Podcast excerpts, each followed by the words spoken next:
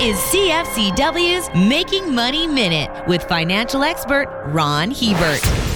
The race to develop nuclear energy is started again in earnest, and the two big players are Russia and China. These countries are responsible for about two thirds of the nuclear reactors being built out to the year 2030. Russia has $133 billion in export orders to construct more than 50 reactors in 19 countries. Nationally, China has 24 reactors being built and another 44 planned. They have an order book of 30 reactors valued at 300 190 billion for delivery in just the next six years. Where's the US in all this? The country that once led the world in nuclear technology, basically sitting in the bleachers as a spectator. For more information, listen to our Making Money show hosted by Ron Hebert and Gord Whitehead at letsmakemoney.ca or cfcw.com.